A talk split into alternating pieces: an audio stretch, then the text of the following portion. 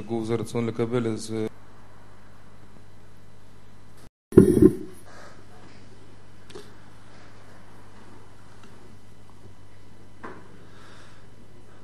הדף היומי, הזוהר הקדוש, הדף היום שיעור למתחילים. אנחנו נמצאים, לומדים היום בעזרת השם עמודים רל"ג, רל"ג, רל"ד.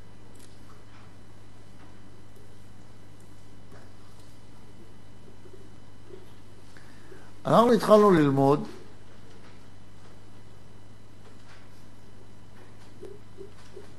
את המצווה ה-14 שהיא מצוות השבת.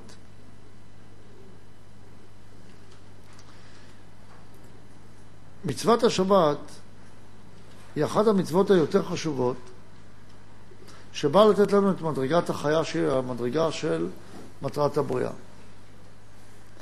המצווה הקודמת לה שהיא פדיון של בכור האדם, לכאורה הייתה צריכה לתת לנו גם את מדרגת החיה. כי אדם זה מדרגת חיה, וזה לא בהמה, לא רק פדיון. אם היינו אומרים פדיון בכור של הבהמה, אז זה מדרגת נשמה. אבל בגלל החטא, אז המדרגה הזאת של פדיון אדם לא נותנת לנו את מדרגת החוכמה, ולכן היינו צריכים מצווה מיוחדת למדרגת החוכמה. אמנם גם הפדיון הוא במסגרת החוכמה, אבל זה רק נשמה דה חוכמה, ולא חוכמה דה חוכמה. באה מצוות יום השבת כדי לתת לנו את חוכמה דה חוכמה, וגם זה כמובן הכל במסגרת של צמצום ב' בינתיים, ולכן אנחנו הולכים לקבל מדרגה מיוחדת. אבל אם נעביר את זה לא לשפת קבלה, אלא לשפה פשוטה, מצוות השבת באה לתת לאדם את הרעיון שיש שלמות בעולם. ואדם צריך להסכים למציאות הזאת שיש שלמות בעולם. בשביל מה? למה שלא יהיה דרך אחרת? נתקן, נתקן, נתקן, נגיע לשלמות, נראה את הכלי השלם. למה להקדים את המאוחר ולייצר איזשהן ציפיות לאדם שיכולות להביא לייאוש? אומרים לאדם, נאמר, אתה תהיה, מה רוצה להיות? כל העולם יאהב אותך. בשביל מה להגיד לו את זה? הוא בקושי בן אדם אחד אוהב אותו, הוא אפילו לא אוהב אותו. עכשיו אומרים לו, כל העולם יאהב אותך. זה לא מייאש. כמו אומרים לאדם, תשמע, לך יהיה מיליארד דולר. הוא בקושי גומר את החודש. זה לא מייאש. הוא אומר, מתי זה יקרה? זה יכול לייצר דווקא חוסר אמונה, לכאורה. אז למה בכל זאת נתן לנו את השבת? אז על זה הוא בא ואומר לנו, תראה, נתתי לך מצוות שבת, קודם כל אתה צריך לשמור עליה. לשמור על הרעיון הזה. ועכשיו אני אספר לך למה זה קרה. וזה אנחנו רוצים לדעת היום, למה נתן לנו את יום השבת. אומר, כיוון שנתקדש היום, באות רמ"ח, נשארה בריאת הרוחות שלא נברא להם גוף. דהיינו, יש רעיונות שלא נגמרו. שואל רבי שמעון בר יוחאי, הוא אומר, אני לא מבין, מה קורה פה? וכי לא היה יודע הקדוש ברוך הוא לעכב מלקדש היום? עד שיברא הגופים לאותם ארוחות? אומר, כיוון שנתקדש יום השבת, אז יש רוחות כאלה שלא נגמרו. אז תחכה, תגמור אותם, תגמור לעשות כל מה שאתה צריך, והכל יהיה מתוקן. בשביל מה אתה אומר, מה, אה, הגיע יום שבת, לא הספקתי, מצטער, נשאר, חלק מהחומר גלם נשאר לא מתוקן. נשארו לי רעיונות שלא יכולתי להביא לידי יישום. זה הגיוני לומר ככה לקדוש ברוך הוא, שאנחנו מאמינים שהוא שלם? התשובה היא כן. למה? משיב. אלא עץ הדעת טוב וראיה, מעורר את הצד האחר הרע, ביקש להתגבר בעולם. ונבדלו ויצאו הרבה רוחות בהרבה כלי זין להתחזק ולהתלבש בגופים בעולם. מה, קודם כל מה קרה ומה התיקון. אומר,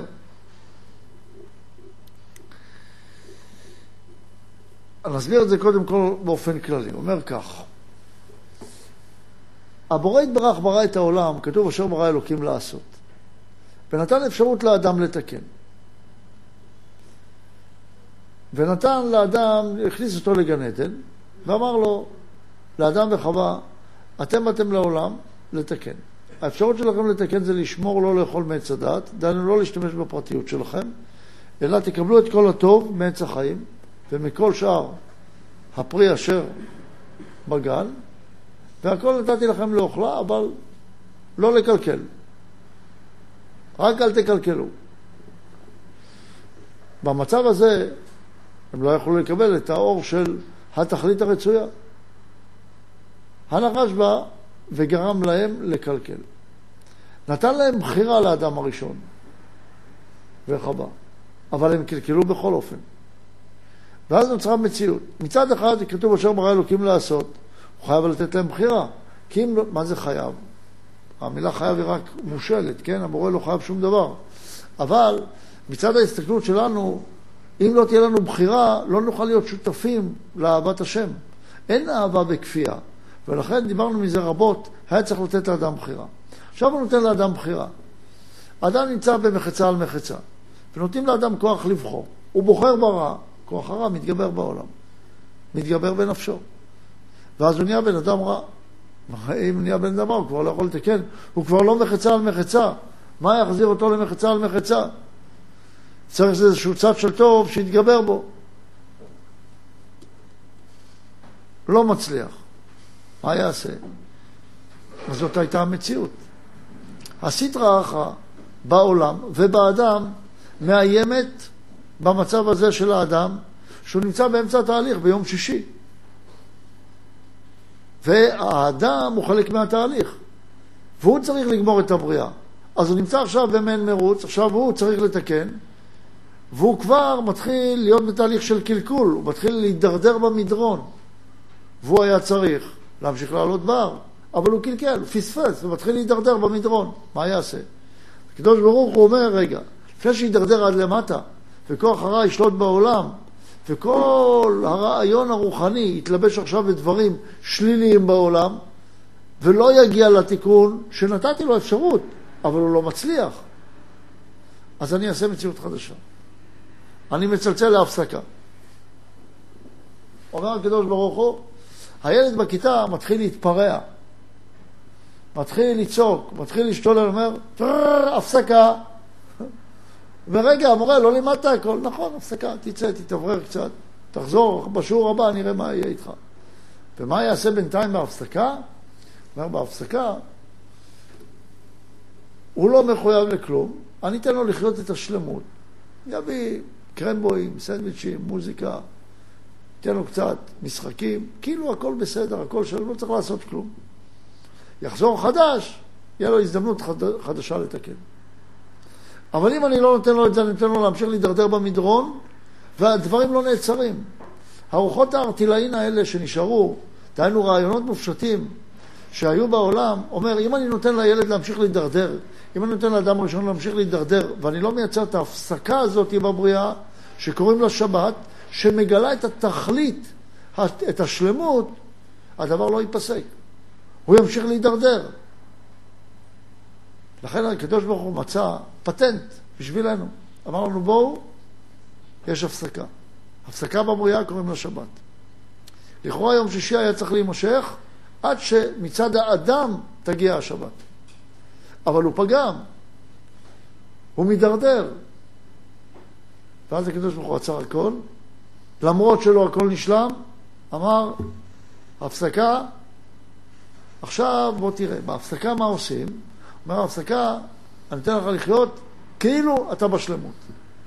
ואז אתה רואה איזה יופי זה השלמות הזאת, ואז יום ראשון אתה חוזר. מוצאי שבת אנחנו נלמד בעזרת השם את המצוות של מוצאי שבת. שאתה לוקח מקדושת השבת ליום החול, חוזר ליום החול, טר, צלצול, מגיע יום החול. הבדלה, מגיע יום החול, עכשיו אתה צריך להמשיך לתקן.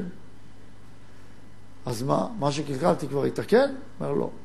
יש לך הזדמנות לא להיות מדורדר, אלא עשיתי לך, במקום שאליו הידרדרת, עשיתי לך מישור, אתה עומד שם עכשיו.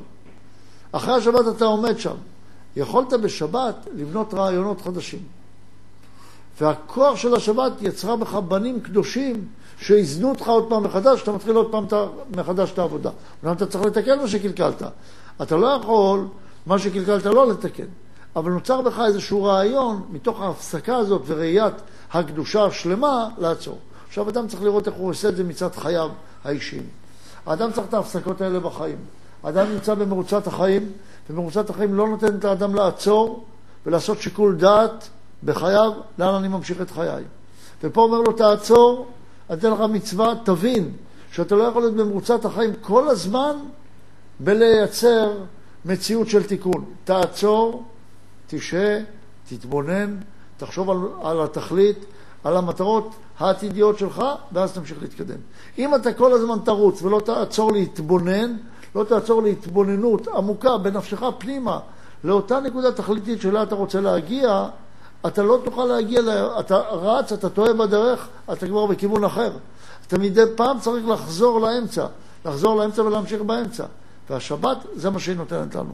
לחזור לתכלית הרצויה, והשבת הזאת היא נקודות ההשראה שאתה צריך לזמן לעצמך עכשיו, מתוך עבודה.